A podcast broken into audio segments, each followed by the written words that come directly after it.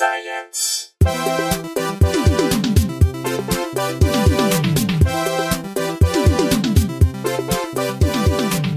Hey everyone, welcome to Probably Science. I'm Matt Kirshen, I am Andy Wood. and uh, I want to just jump straight into our guest because this is someone I'm I'm very pleased to have on the show. I've wanted for a long time. Uh, one of, one of the best comics around. The pers- the comic who has, I believe, the record, current record for the most stand-up appearances on Letterman, and a record that seems relatively likely to hold true is Jake Johannsen. Oh, that's yes. I think that is true. I think that is true. And I mean, until they invent the time machine, I don't think anybody's going to take that away from me right now. That is a nice thing about retirement. Yeah, you've got that one on lock. Yeah, yeah. Yeah, it's like for a they- second. For a second, I thought you were saying that I was retired. Oh no, he's I, retired. I had a little bit of a panic because that is a recurring kind of thought that I have now during this coronavirus thing. Is like, did I? Am I retired? Did I, thrust upon me. do I still have a job? I, th- th- I, I don't know. It's uh, have you done any of the Zoom shows? No, I haven't. Uh, I've.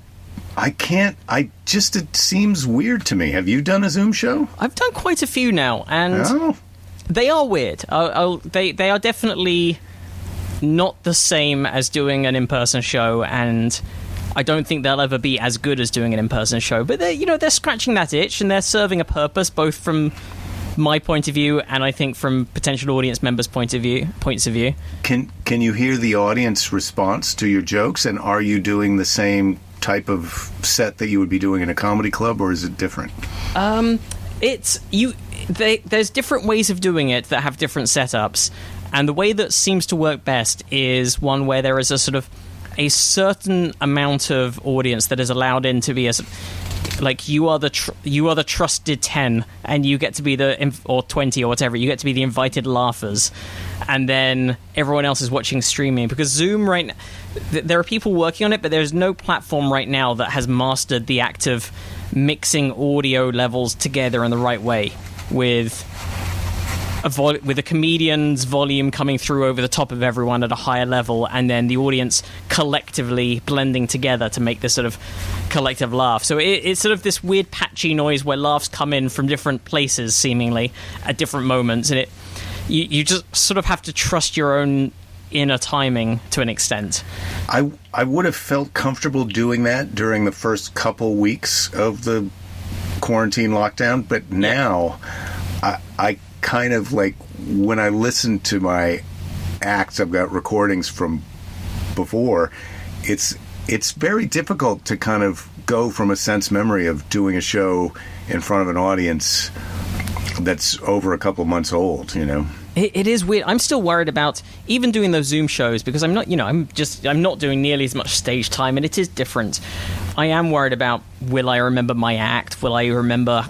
I've already had a moment in a Zoom show a few weeks ago where I got halfway through a joke and realized, oh, I'm saying this, I'm saying all the words wrong now. Uh, but, uh, so I, I don't know. It, it is odd, but it just, it feels like at least sort of a bit of a workout, and it. I I think that I think what's going to happen is as things go back to some semblance of normal, there will be. Um, I think they're going to start doing sort of Zoom hybrid shows where we'll go and do a comedy club, but they'll also stream it to people who maybe aren't in a medical place where they can be in public yet, or are living further Yeah. afield, or you know, I think I think there'll be things like that going on where, pe- and also they won't be able to fill the clubs as much at first. Um, Right. Well, the last place I worked just prior to the lockdown, I mean, I flew home on March 16th from Acme in Minneapolis, and it was weird because there was a lot of fear talk about the pandemic then, and then I flew home on the 16th. My last show was the 15th. LA locked down on the 17th. Um, and uh, they first started doing Zoom shows where it was you buy your ticket, you go and meet on Zoom, and then they turn a few people's mics on so you can hear the audience. And every the com- comedians all performed from their homes. And then they said, okay, now we're going to change it because the quarantine is lifting a little bit. We're going to have the comedians come to the club. But no audience at the club, but all the comedians will be on stage at the comedy club. And then just today I got an email from them that said, okay, now we're doing it where the comedians come to the comedy club and we're going to have the trusted laughers at the club. You know, you're going to be we're going to have like a 25 percent capacity crowd at the club that is laughing, and then as many people as as as want to buy a ticket to come on Zoom right. as well. I think And- that's what's going to happen more and more. But it'll be odd, but Well, for the comedian, it'll be like you're doing a live show in front of an audience. Um, I mean, I if I could do all of my shows at the Comedy and Magic Club, yeah. you know, in front of that live audience, and then they would be available online, uh, that would be a dream come true. Yeah, and e- even you know a, a club as good as that, even if even if it is only allowed to be at twenty five percent capacity, it'll still feel decent. It'll f- feel good. Well, twenty five percent capacity if and they they're probably going to be dedicated you figure it in any comedy club you got 25% of the people are dead wood Yeah, yeah. you know and and some small percentage of the people are actually not good for the show so 25% capacity if they're 100% uh, on board that that's enough That's actually that, that's incredibly true. Yeah, they're, they're- you're not going to sort of get. God, can you imagine if you? Okay, we're we're we're only at twenty five percent capacity, but they are all one office party, and none of them Oh, want to be there. It's just- Well, no, that's the nightmare of the Zoom show. But I guess the, like all live comedy shows, the uh, there's nobody's recording the Zoom show unless they're holding up a camera to the to their. Yeah, you- I mean, if you're watching that and then complaining that you've already seen somebody's act, well, you cheated yourself. Yeah. you know that's not that's not their fault. That's you did that. I think it's fascinating that they're actually trying to recruit what the club knows to be their best laughers because those people are also aware, presumably that's why they were recruited. So there's this positive feedback cycle in that they have to deliver laughs or they might not get invited back and they'd be relegated to the Zoom at home viewing audience, which they don't want to be in. So like Well, their this- laughs will keep them coming will keep them out of their house, sort of, right? I, Yeah, well, I don't know. It's easy on the Zoom meeting to say, "Hey, are you a good laugher?" Because people know, "Hey, I laugh," or "I'm, I'm a quiet laugher." I'm personally comedians are. You don't want them in your Zoom in your Zoom Yeah. enabled audience because their laughs are going to be weird. But you know, people do know if they laugh out. Hey, are you a laugh out loud person or are you a laugh to yourself person? You know. Yeah, 'cause I, oh, it, I wonder if there's been studies on. Um, I know we, we've got we've had a few people on the show uh, talking about sort of. We had a few psychologists, including the psychology of laughing and humor. But I wonder if there's studies uh, in terms of like how contagious a laugh has to be before it can influence a crowd, and how many laughs on average. Because we we know as comics that a few good laughers in a few key physical locations in the room can change a show. Yeah, well, it can ignite the crowd. I feel like that's the thing with stand up. It's really built for the performer and the audience in the room. Even if you're watching uh, a Netflix special, which is basically the same as a Zoom comedy show to the person who's watching it who doesn't have their mic turned on, you're watching other people watch a show. You're not actually involved in the making of what's happening. Um, but I always say to people, look, if you want to see a better comedy show, laugh louder Right. the comedians definitely get better the more the better they're doing the better you're doing the more relaxed you are the more time you take the more likely you are to kind of add It's embellishments very true, and then and it, it, it does catch on. I, Sophie Scott is the professor who um, we had on the show a while back, who who actually sort of does research into what parts of the brain causes laughing and that kind of thing. But yeah, it it it is once if you can break down that self consciousness at first, and and sometimes just a couple of little key people concede that, or or um. Also, I think we all know as comics, if you're watching a friend, how easy it can be to start an applause break as well. Yeah, yeah.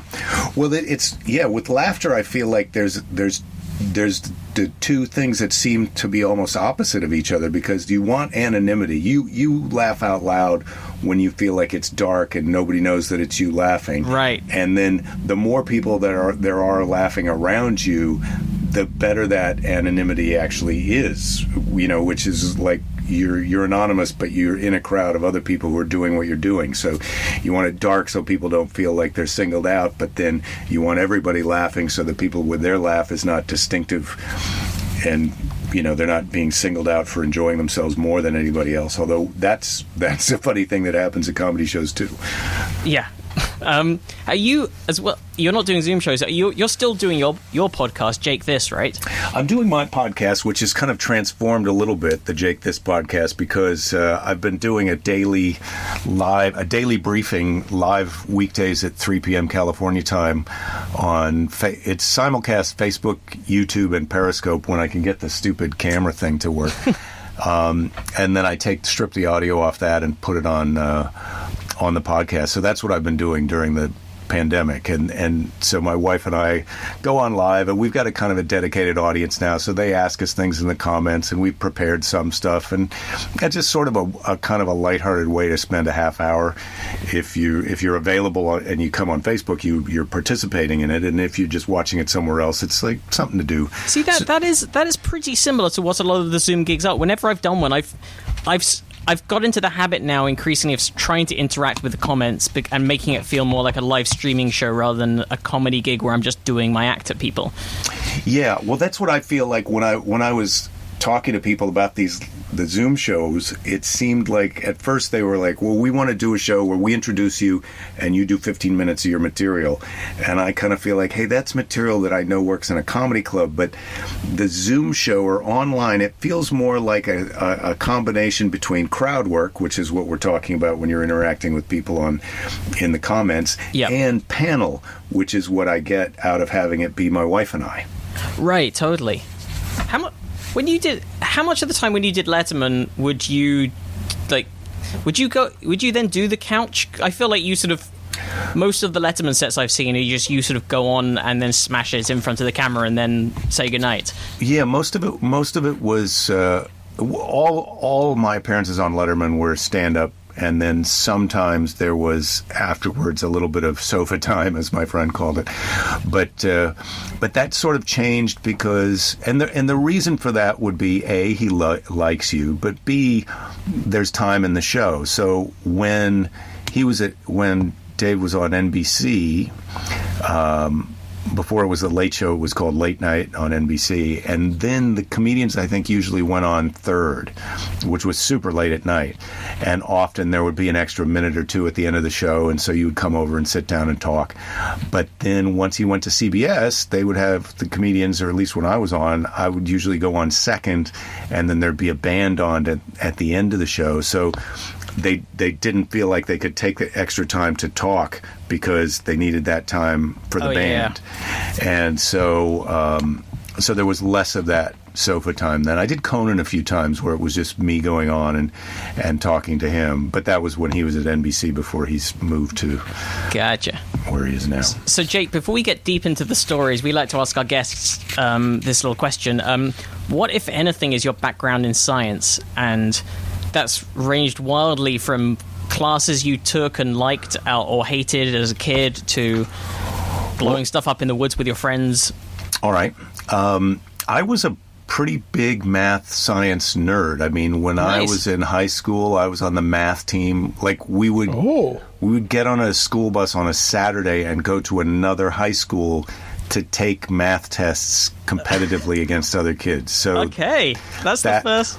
I've done this. I've done this as well. It's very. Uh, that's some deep nerd that's some deep nerd stuff right there and then uh, you know i took and so i had calculus when i was in high school and i took the physics and chemistry and when i went to college uh, originally i wanted to be a veterinarian which is a science career Yep. and then I switched to chemical engineering. So I was a chemi- chemical engineer for two years in college, and then I switched to journalism and, and dropped out. But I was pretty heavy science, and I was valedictorian in my high school, so I was I was damn. I switched from the which the the the logic brain to the to the creative brain or some I'm some hybrid of that. I can't remember which one is the left one and the right one now. That's where I'm at in my It's journey always from one op- side. It's like the opposite of what you think, right? Like left-handed people are using the right side of their brain more, which is the creative. I always remember it because if you're left-handed, you're creative, and it's the opposite. So then the right side is. But I think even that's been a little bit debunked. But in general, I think left Yeah. is analytical, right's creative. Yeah, yeah, okay. Well then I'm well I'm whatever you think I am. Sure. are you left-handed? Is the question. No, I'm right-handed. Oh, I am see? right-handed. You're doomed to be just a Yeah. and creative. Sorry, I'm cursed. Sorry to I'm tell you this. Four decades into your comedy career, but uh, It's trouble. Well, I knew I haven't really felt it until now, but this this uh, this pandemic has really kind of. That this is now where I've realized if I had only been using my left hand this whole time, I would have been ready for this. By the way, I don't. Matt, you didn't you didn't get Comedy Central in the UK in the early days, right? No, I didn't. There, there was um, we had a s- kind of sister channel, the Paramount Comedy Channel, Paramount, and also being a Viacom co- company, and then it became Comedy Central UK about ten years ago. Oh, okay. And I'm a little worried because the cat is currently walking, it's basically marching through the recording equipment, oh no, Doug, just Doug. gently picking over. Okay, I'm gonna have to. I hadn't realized he was. I'm, I'm in the bedroom right now, so Holly can be doing stuff in the other in the rest of the apartment. And I hadn't realized that Doug had been sleeping under the bed for the first 20 minutes of this podcast. so now he just suddenly emerged and has want, and now wants to play with cable. So I'm just going to let him out. Sorry a second. Okay, sure. Jake, I will continue what I was going to say, which is I was a huge fan of the early days of the post uh, Ha and Comedy And and Channel back. merger. Oh, you're back already. Well, yeah, yeah, we're, we're back. Um, I was just flattering our guest, and I was going to say that uh, I, I was a huge fan of, of yours, like in those in like 90, 91 on Comedy Central when like the entire network was just stand up shows. You know, Yeah, Um, it was. It was that. Those were kind of crazy times. Well, Matt, you know Alan Havey, right? He used to have his show at the early Yeah. days of Comedy Central. That was so much fun to do that show. And the Higgins Boys and Gruber had a really hilarious show in the early days. And then did you do Provenza's one as well? You must have done that at one Oh point Oh, yeah, or yeah, another. comics only. Yep. and then your Dr. Katz is also my favorite Dr. Katz, I believe, with the hot dogs with little white balls. Oh wow, man, I haven't thought about Dr. Katz in a long time. Yeah, we had him at Bridgetown, I think, uh, in 2015 or 16 to do a live Dr. Katz in Portland. Yeah, well, I, I met uh, I met him before he was doing Dr. Katz when it was uh, when he was a stand up.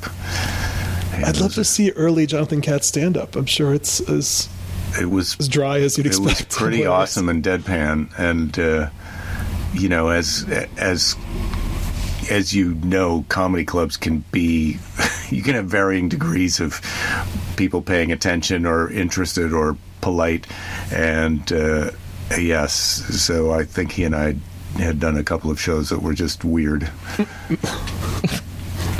Um, I'm gonna. I, I know we we're generally doing. We're generally trying to pick stories that are not uh, coronavirus related uh, science Okay, stories. good. Just pick stories from the rest of the world of science. But there is one every so often, every couple of weeks, there is one that creeps in there because I think it's sort of a, a particularly interesting or so useful or valuable story. And I, I've just linked to it in the. If you look on the. If i click on that is that going to disturb the whole That should no, it should just Click open away. it in another tab. that But- opens up another tab oh my god so we're doing the show and we're looking to another thing Yeah, I mean you don't have to. I just thought I'd put. Oh, that are there you as kidding me? I feel case- like I just went to Mars. I'm accepting cookies, which I don't usually do. I'm going to do that. Oh yeah, because it's a UK. This is the. This story is relatively widely reported. I'm going for the New Scientist Mm-hmm. uh, link, and that's a UK website, so it has all the cookie rules that pop up. But um, I know a lot of you uh, at home. You know, it's, it's worrying times with the coronavirus, with the COVID nineteen, and you're wondering how to treat it, and you're thinking to yourself, should I drink the health tonic that's being promoted by the president of Madagascar? Uh huh. Uh, and the Should answer I? is no. Apparently. Oh, oh I'm man. sorry, everyone, but the World Health Organization has said do not listen to the president of Madagascar.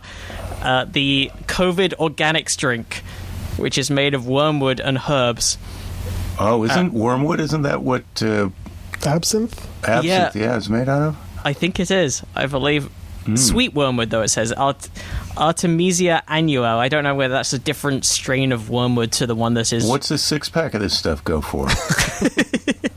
Where do you click to find that out?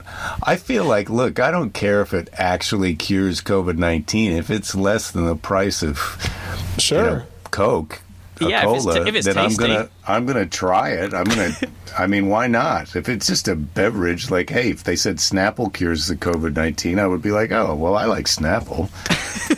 And if I'm already making my daily trip to the local Madagascarian bodega, I might as well pick this up. Right? Yeah. Am I going to get a Madagascar or a kombucha? They make a kombucha, man. Then that's you. That cures everything. Yeah. Uh, you get your gut biome right, and you can just poop all, all of this out. That's You the know. thing. Yeah.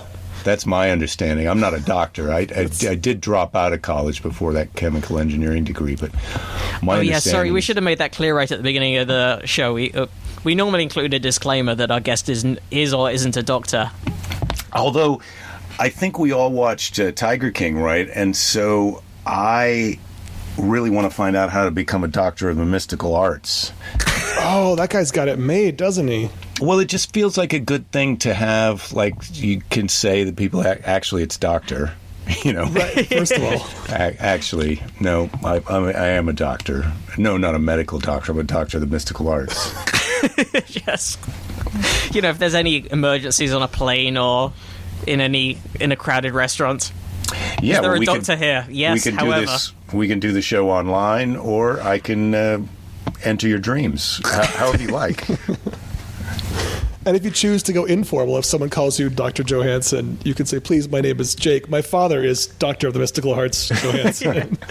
I actually like the uh, I like the combination of doctor and barber, so I would think I would be Doctor Jake as opposed to Doctor Johannsen. I like to be Doctor Jake, yeah. like Mister Mister Jake hairstyle. This hairstyle was done by Mister Jake. Or Body by Mr. Jake. Remember, anybody remember Body by Jake? I do. Well, if your name is Jake, then you and you are in my age group. You've gone through several of. There's always a more famous Jake than you. And, Ugh. you know, so there was. First, first it was Jake and the Fat Man. Where's the Fat Man? How, Oh, yeah. I used to get people asking me, "Where's the Fat Man?" all the time because there was a Jake and TV show called Jake and the Fat Man. Yeah. Then after that, it was Body by Jake. You know, and that guy's name was Jake Steinfeld, so it's Body by Jake. And then, then somewhere in there, the the, the famous Jake was Jake Gyllenhaal, and then. Uh, now there's actually some. I had a Google alert out for Jake Johannsen, which is how I found out that someone named Jake Johannsen in the Midwest m- murdered a bunch of people. so, uh, yeah, it's uh, Spelled Anyway. identically? Hmm? Spelled identically? That's why the Google alert came up, I'm guessing? yes, yeah, spelled Uh, the is, that, same. is that Danish with the S-E in? Yes, I think it is. It's Danish German. It's from the Schleswig Holstein Holstein part of Germany that used to be part of Denmark. This is Wow. back in Viking times. They used to fight about that. But uh, I'm I'm trying to get down the rabbit hole of where is is this Madagascar drink even available Oh, yes. here? oh What's yeah, the story so, with this? Um, it's definitely. Uh, let, us find out. So, the pres- Madagascar's president, who uh, named um, Andry uh, Rajoelina, this uh, defended the unproven COVID organics drink, um, telling France 24 it was a preventative and curative remedy and works really well. But Matt. Matshido Moeti at the WHO regional office for Africa was asked during a press conference whether the WHO had any data or evidence of its efficacy, and she said, "No, we do not." I know, denied. Um, the the WHO wanted to see an assessment of its worth, of its effectiveness, and that work could be te- undertaken by Madagascan scientists. They have offered to support, the World hmm. Health Organization has offered to support the design of a study to look into this product, and they're in discussions with the Madagascan government. She said, We are not discouraging the use of a product, but we would like to advise that it be tested.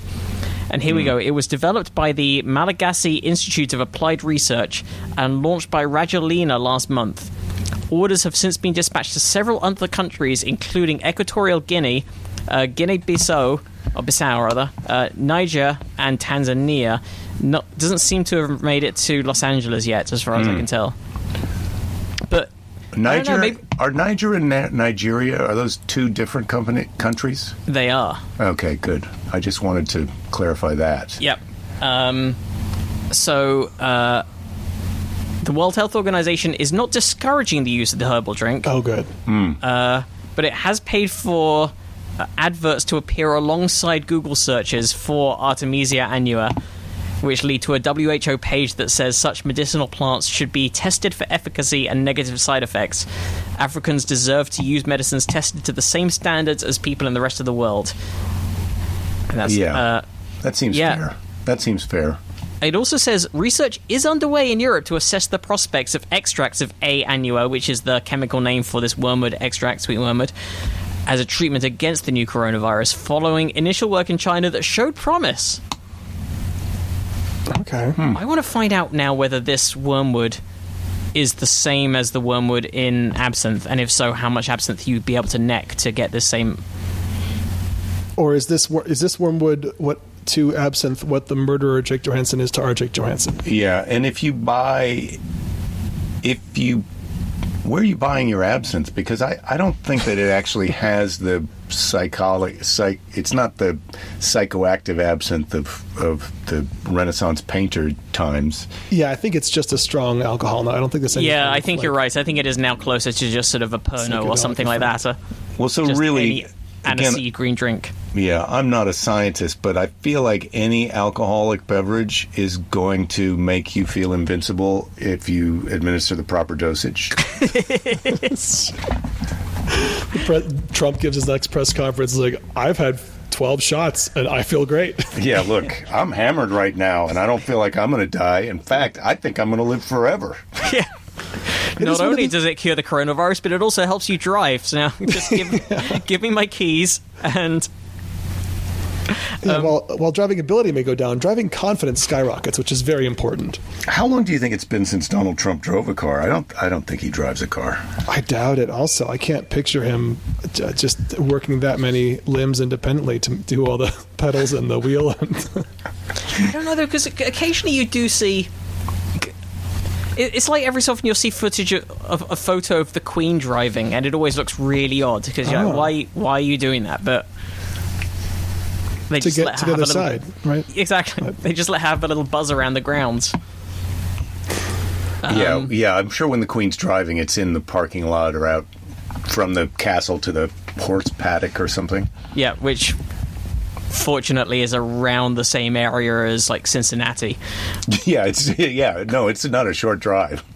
It's- That should be everyone's goal in life: is to get to a point when all you're driving is uh, golf carts on the grounds of your manse. well, I, I've done. I did a couple of gigs last year that were in sort of retirement communities.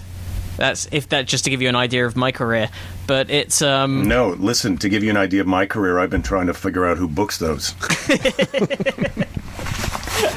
but they um it, you, they are they're sort of gigs where you know sort of not sort of retirement homes where everyone's just living in the same building like not sort of No, care no, homes, but like sort of these communities Right, that have I all I these what you mean. facilities and they drive around and in these sort of souped up pimped up golf carts like there's a there's a sort of pecking order according to how fancy your golf cart is that you use to drive around Yeah, I've heard about those kind of communities. I I love that. I'm ready for us all to move to some place like that. Or or I feel like we're just we're very close to just uh, self-driving cars that circulate out on the street. So what you do is you buy you buy a car, but then it's out there working as a self-driving car for other people. So it's your car, but it's out earning you money during the day, and then you just make an appointment. Like I'd like to go to the comedy club tonight, so you know, book yourself out for me at that right time.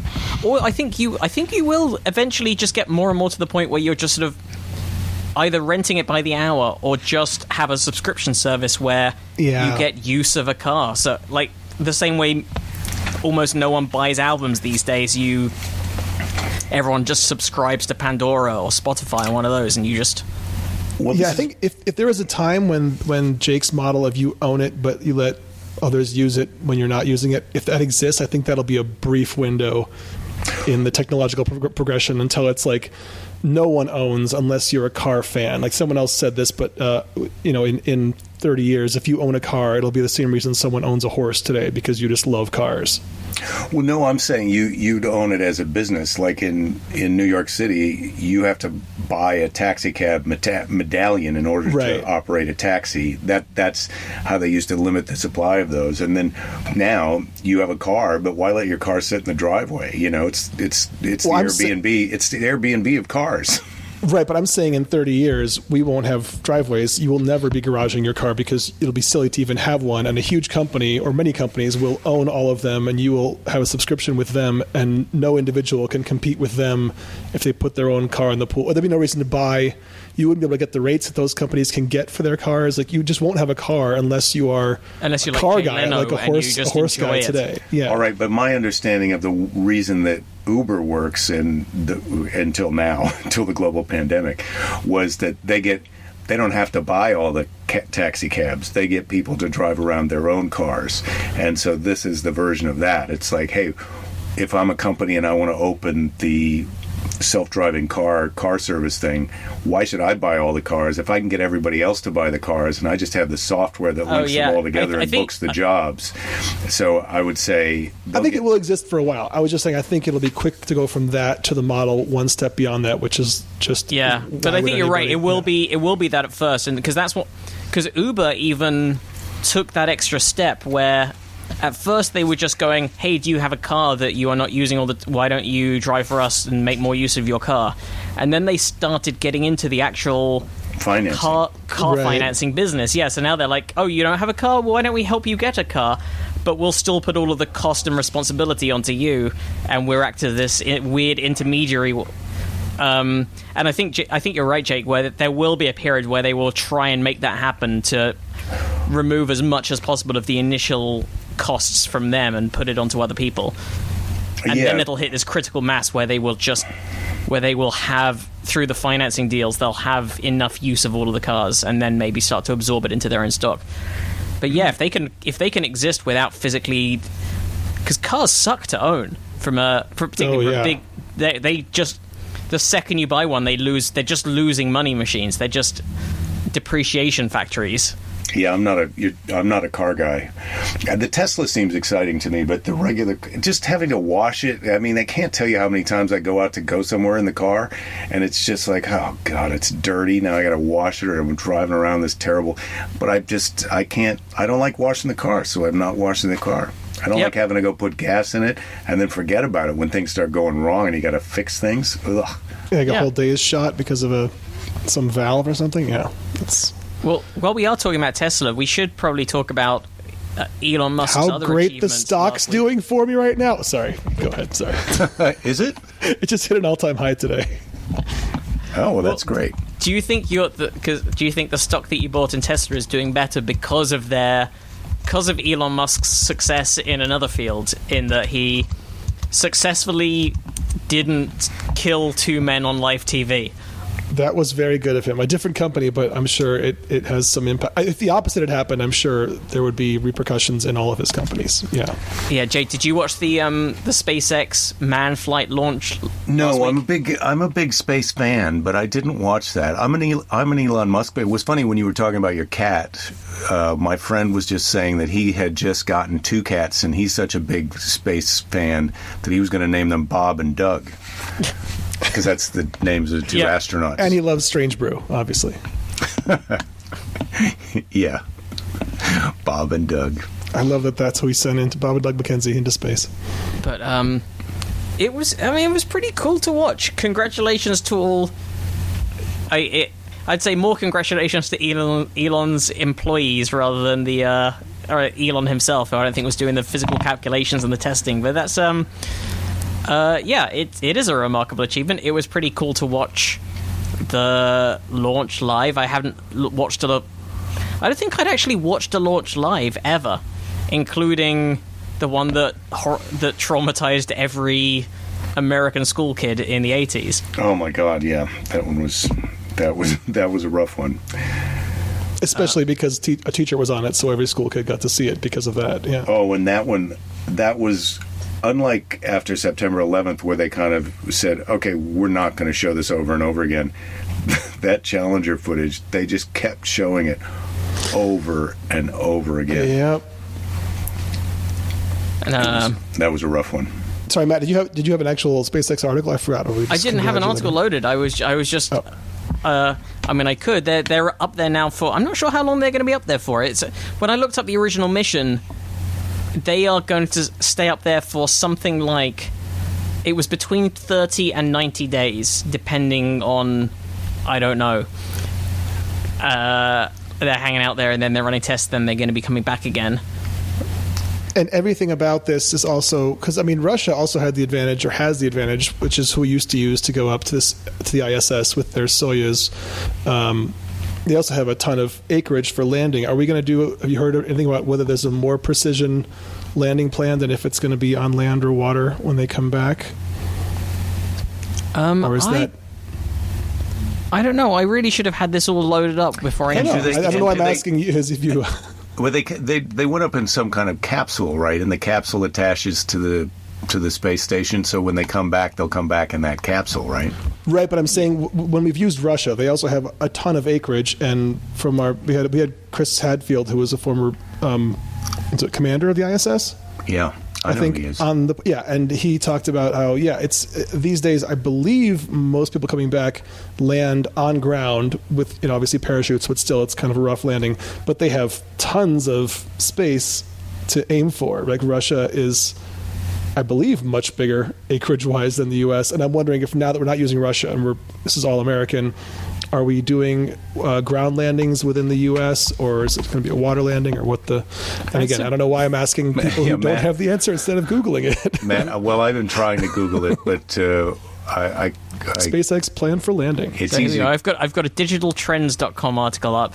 So they will be they're going to be doing a bunch of experiments while they're up there to test how human physiology responds to long duration life in microgravity and test life support technologies vital for human exploration of deep space. But then they'll be monitoring the space the main thing they'll be doing is monitoring the cru- the the capsules the spacecraft's performance in space as well as gearing up for their return. Um, they are. It's set to last between one and three months. There we go. The period depends mainly on the readiness of the next commercial crew launch and also on the Crew Dragon, that's the name of the capsule's performance in space.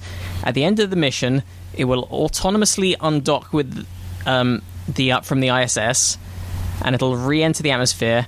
It'll splash down just off of Florida's Atlantic coast Okay.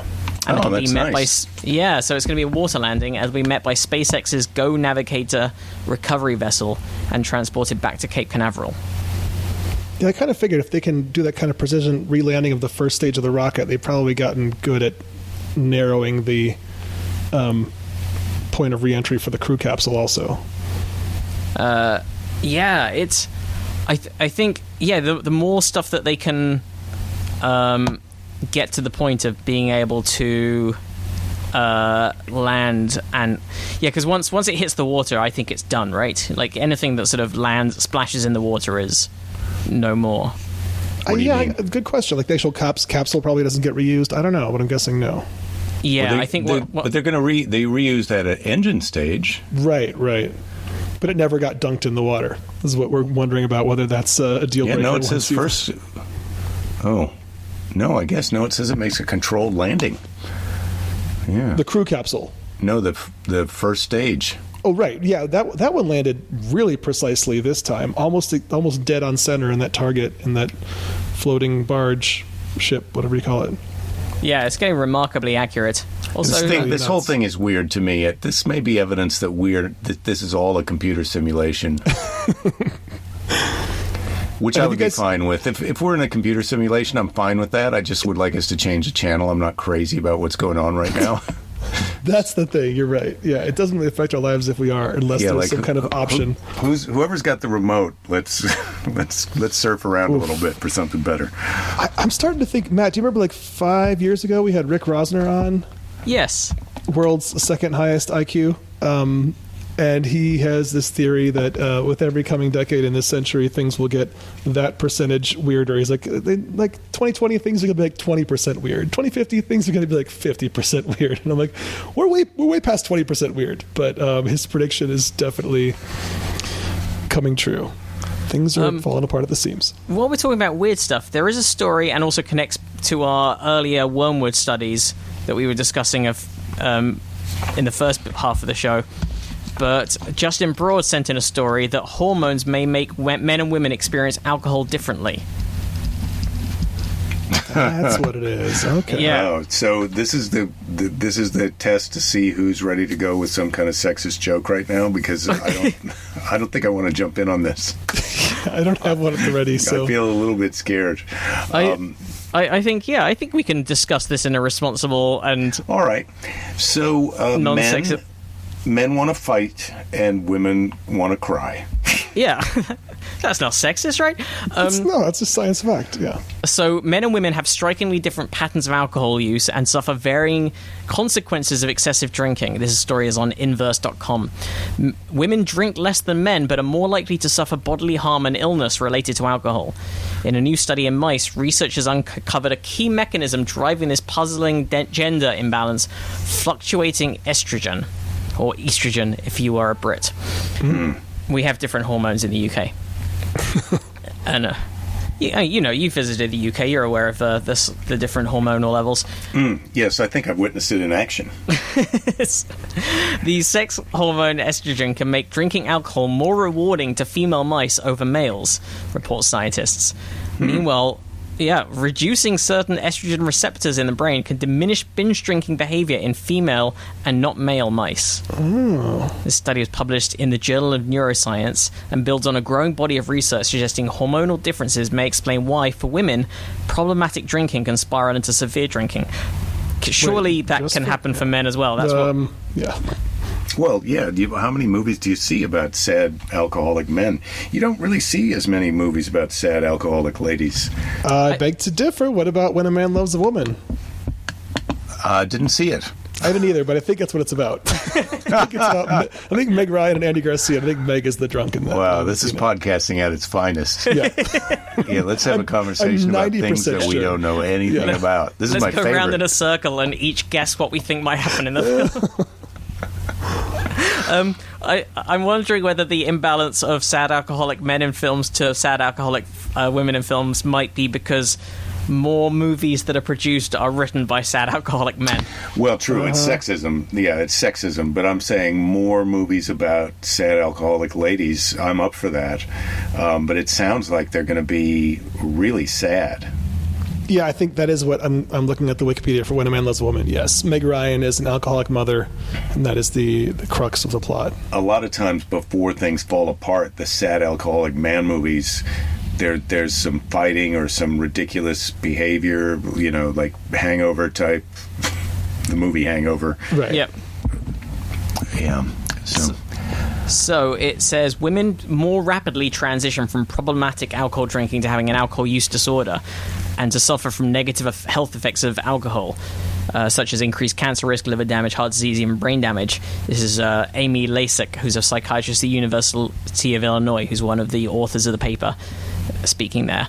Uh, Lasek spent years researching the neurobiological basis for sex differences in drug abuse. And continues If alcohol drinking is higher during times when estrogen levels are elevated, this can contribute to both the health risks of alcohol taking and increase the likelihood of developing severe alcohol drinking problems. Hmm. While the new yeah, while the new study was conducted in mice, the findings may lead to breakthrough sex-based treatments for alcohol use disorder in humans, say the researchers.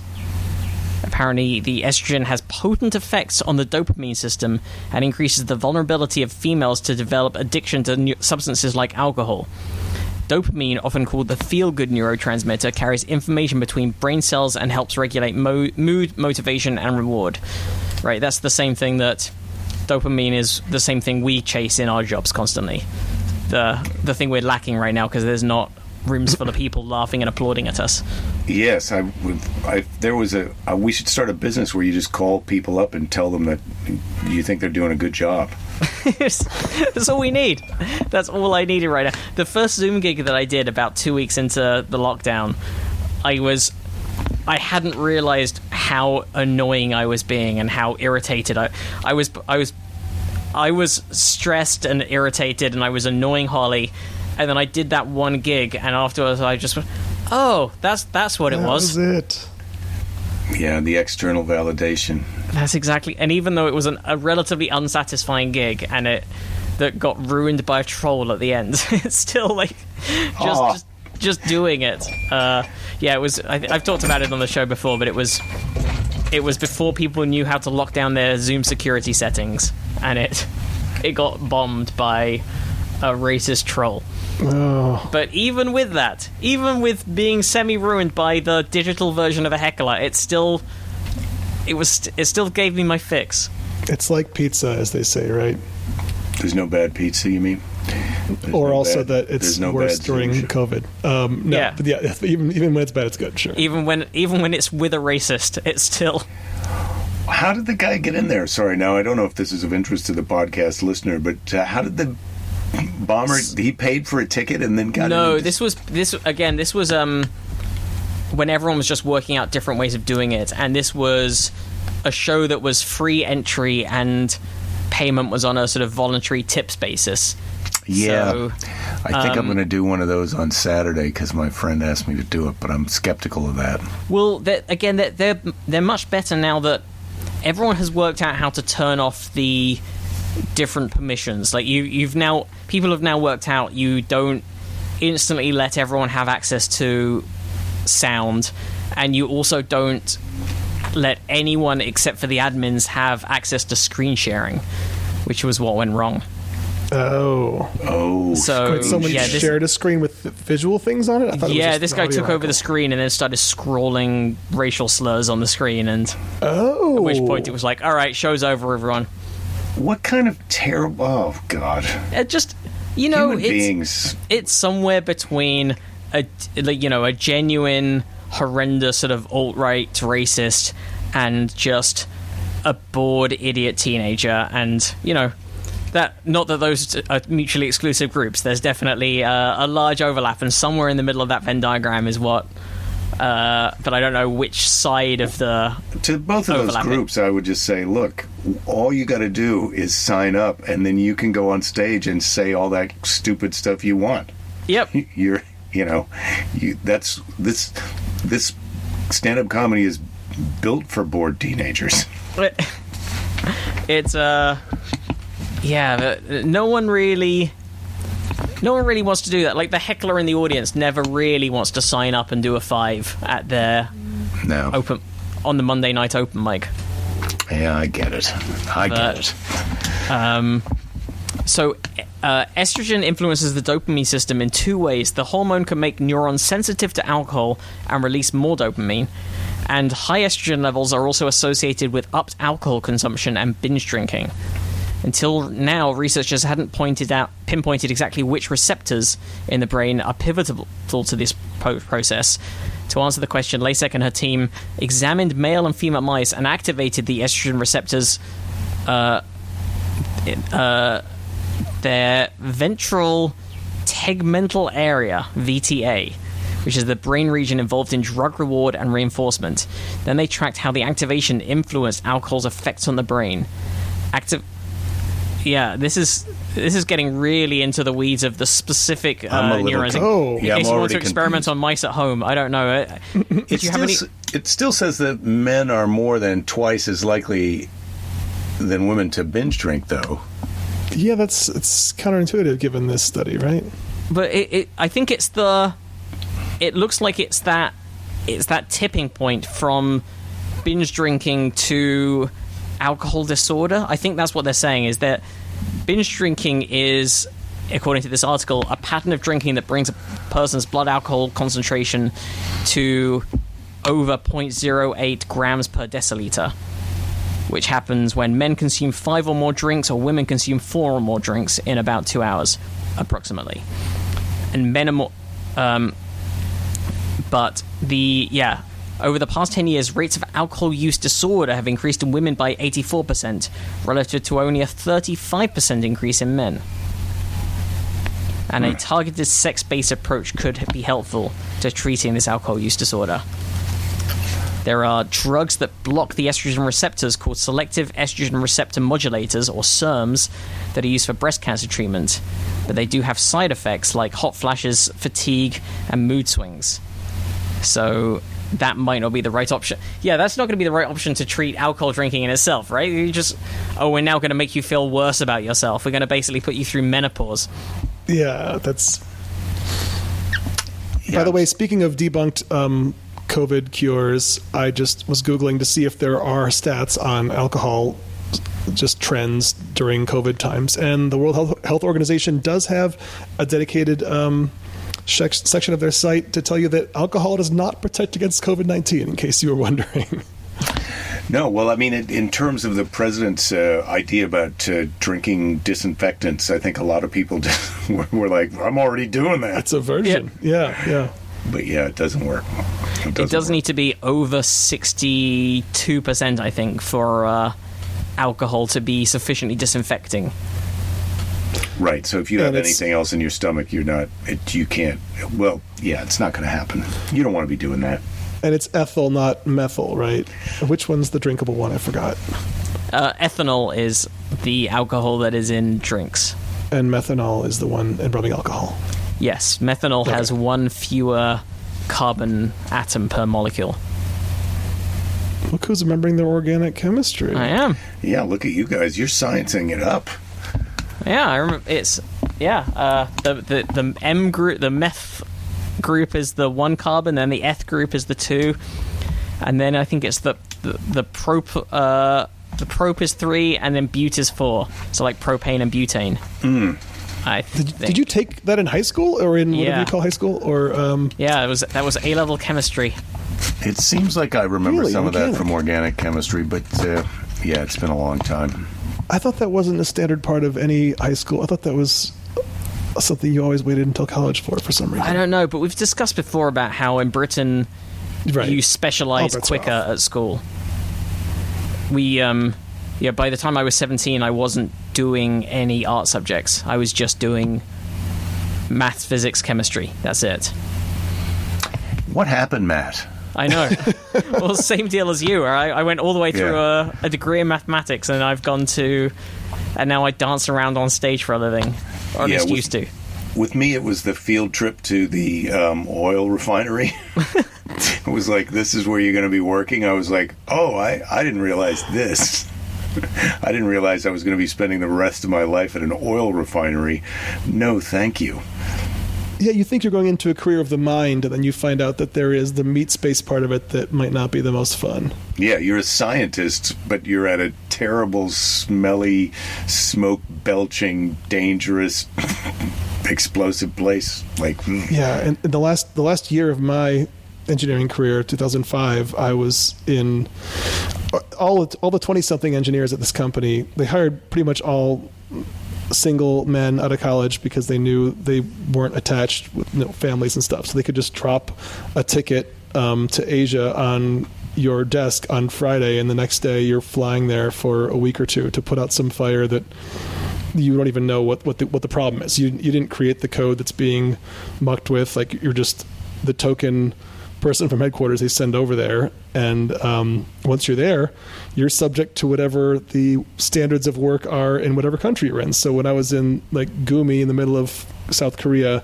LG's headquarters, everyone just works until midnight or 1 a.m. in these windowless rooms, and they all smoke cigarettes all around you. And uh, like I I was trying to debug code, I didn't write and didn't understand, and there are people standing over my shoulder smoking cigarettes into my face. And Oh, my God. Thinking I'm gonna thinking I'm gonna solve this problem when I'm really just trying to stall long enough that I can like write down what the problem is and email headquarters, and then hope that when I wake up in the morning, headquarters will have sent me a solution. but and everything I'm wearing yeah. reeks of cigarettes. I'm like, this isn't what engineering is supposed to be, is it? Uh, I, I guess it is. I don't know. You thought it was going to be like real genius all the time, and instead it's just like being coughed on by.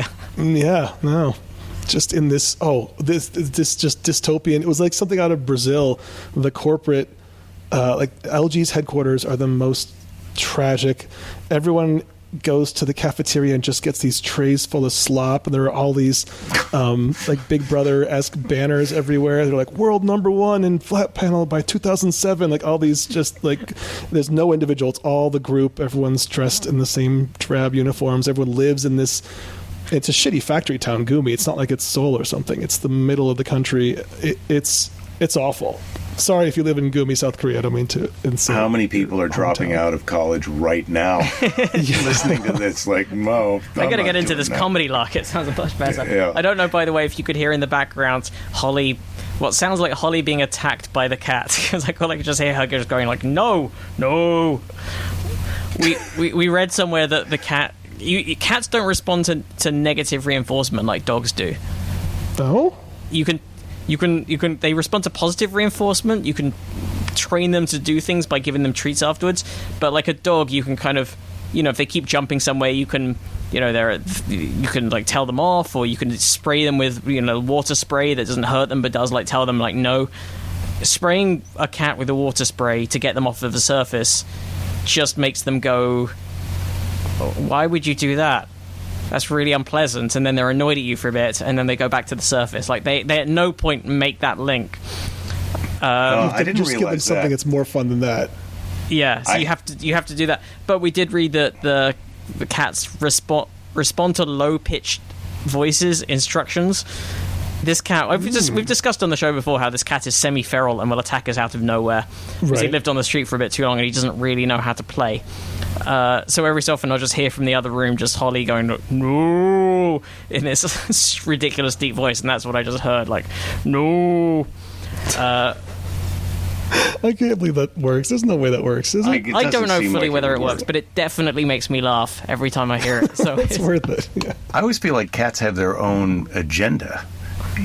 Yeah, you know you, you you can't give them negative. I, I had i had cats a couple of cats for decades and the way i would always explain it to people is imagine the angriest you've ever been in your life okay? You imagine the angriest you've ever been in your life. The cat thinks that's a game to try and get you that mad Yeah, that that's been my experience with them, pretty much.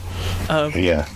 I had a cat that used to meet me at the front door and then turn around and run as fast as it could to the drapes and jump as high as it could and then grab on and hang on to the drapes with its claws and then look back over its shoulder at me. you like that? Yeah. How about this? Good trick, right? oh my god. Um, did you? Am I am I remembering this right as well? Did you used to have the parrot that now belongs to Emery? Yeah, that yes. Yeah. I had that parrot and then um, I got married and my wife was not crazy about the she you know, she didn't sign up for a parrot, but I had a parrot, she had a dog. But the parrot the parrot it's they they can be a little bit loud and they can be a little bitey and they crap on your clothes if you put them on your shoulder. They want you to pick them up. And uh, I was working on the road, and when sh- when our daughter was born, my wife was like, "Look, you can't be gone, and I'm a single parent, and this bird is doing all this stuff." and so uh, Emery Emery signed up to take Uh, yeah, and I, I lived with Emery for a bit when I first came to America, and so that's another. he- You know, Emmy Emmy the bird was also kind of an asshole. Yeah, yeah. She could be a little bit of an asshole screamer. Um, she could do a little bit of biting. You Yep. Pick her up wrong. She doesn't like something you're doing. She give you a little bite. Yeah, I, I, I I'm. My friend kind of sold me on parrots as a pet, and I did enjoy her, and I would have followed through with my commitment. But that's the other thing about birds; they live a long time. Oh, that bird, yeah. I've been married 18 years, and I probably had that bird six years before that. Wow. Yeah, you don't know. ever want to invest in something that has a lifespan approaching or, or exceeding yours for fear of burdening loved ones. Oh, it happens. My manager's got a got a pet parrot that uh, she's had since her mother died 17 years ago. Oh my God. Yeah, and that bird is going strong, and it's an a hole. I mean, they're they're wild animals. Yeah. They're not the domesticated. Like cats are sort of domesticated, but they're also sort of you know. You could turn a cat loose and it would figure something out. And just when you get over to mammals, you're getting closer to the way that our brains function. And, you know, I'm not going to say we can prove animals do or don't have emotions, but like it's reasonable to think that a mammal at least has something more closely approaching what we've got going on than, say, a bird, you know. Well, birds are supposed to be they're they're pretty smart. I mean, they're Well, pretty smart. smart is different from emo- from you know just general experience of the world and consciousness. Not that we know what makes something conscious, but Oh yeah, well, I don't know. There are, the parents do interact with you. They they they want your time and attention. They Yeah. do want that. But they've also got this weird prosperity mentality. Like if a dog, dogs are on the lookout for food all the time. If something goes out of their bowl, they they eat it. Birds will pick up out of their dish and it falls down two feet to the bottom of the cage. It could be their favorite thing. There's no, they will never go down and get it and eat it. It's just like, yeah, I dropped it. Give me another one. Sounds like a girl I dated who was a server, and she refused to eat any food that had been to a second location. what does that even mean? So you you couldn't bring her leftovers or anything? I made. Um, there was a potluck party I, I went to, and um, what do you call it when you slice mozzarella and tomato and basil and um, Like make those? like a tricolor salad. No, it's not even when you just have the slice the slices. Um, it's not bruschetta, caprese. Okay. Uh huh. Yes. So I made. So I went to like a high end place in Portland and got like really really good mozzarella and great tomatoes and balsamic and basil, whatever. I made this great dish, and I think um, halfway there the thing was canceled for some reason. I brought the dish back completely wrapped. It hadn't been touched, but it, it had left the house and come back, and she wouldn't touch it because it had been to a second location. Is that because of the amount of time it had spent unrefrigerated, or is it No, just it's purely just like a pretentious, like food foodie uh, f- person who worked at a high end restaurant thing. Yeah, just food? Mu- food must. That's kind of that same prosperity mentality. I, I just like look if it's good food, I can't Yeah. stand to throw. I don't like to throw it away. I want to eat it. I finally threw out Oprah's chicken from my freezer that w- that had been there for a year. Oh God. Um, You had Because I- Oprah over? I had Oprah over. I, I did a one week stint as a PA on Oprah's compound up in Santa Barbara. I signed an NDA, so I shouldn't be talking about it, but whatever. Um, but um, at the end of this day, I got to pour Ms. Winfrey's tea. We had to call her Ms. Winfrey. Um, but at the end of the day, they had this really great um, caterer, and they had all this awesome like carne asada and and chicken in these serving trays. And I was like, I'll take it home and eat it for a couple days. And then I ate what I could for two days, and then just put the rest in the freezer. I'm like, well, meat keeps in the freezer, and then I just didn't touch it for a year. And I was cleaning it out last week. I was like, that's Oprah's chicken from March 2019, isn't it? I should Yeah. probably toss that at this point. I can sign off on you throwing that out. That's okay. Yeah. Yeah, we're not going to describe it. Oh, look at Mr. Moneybags there. Yeah, I'm- interested. Do you have an article, Matt, about the lifespan of, of frozen leftovers? I don't, but I do have. If we have time to squeeze in one extra story, uh, I guess a slightly encouraging story in amongst. Generally, we're, we're killing the world and polluting everything, um, and it's all going horribly. But um, I'm just going to put this in the in the document there in the in the shared chat.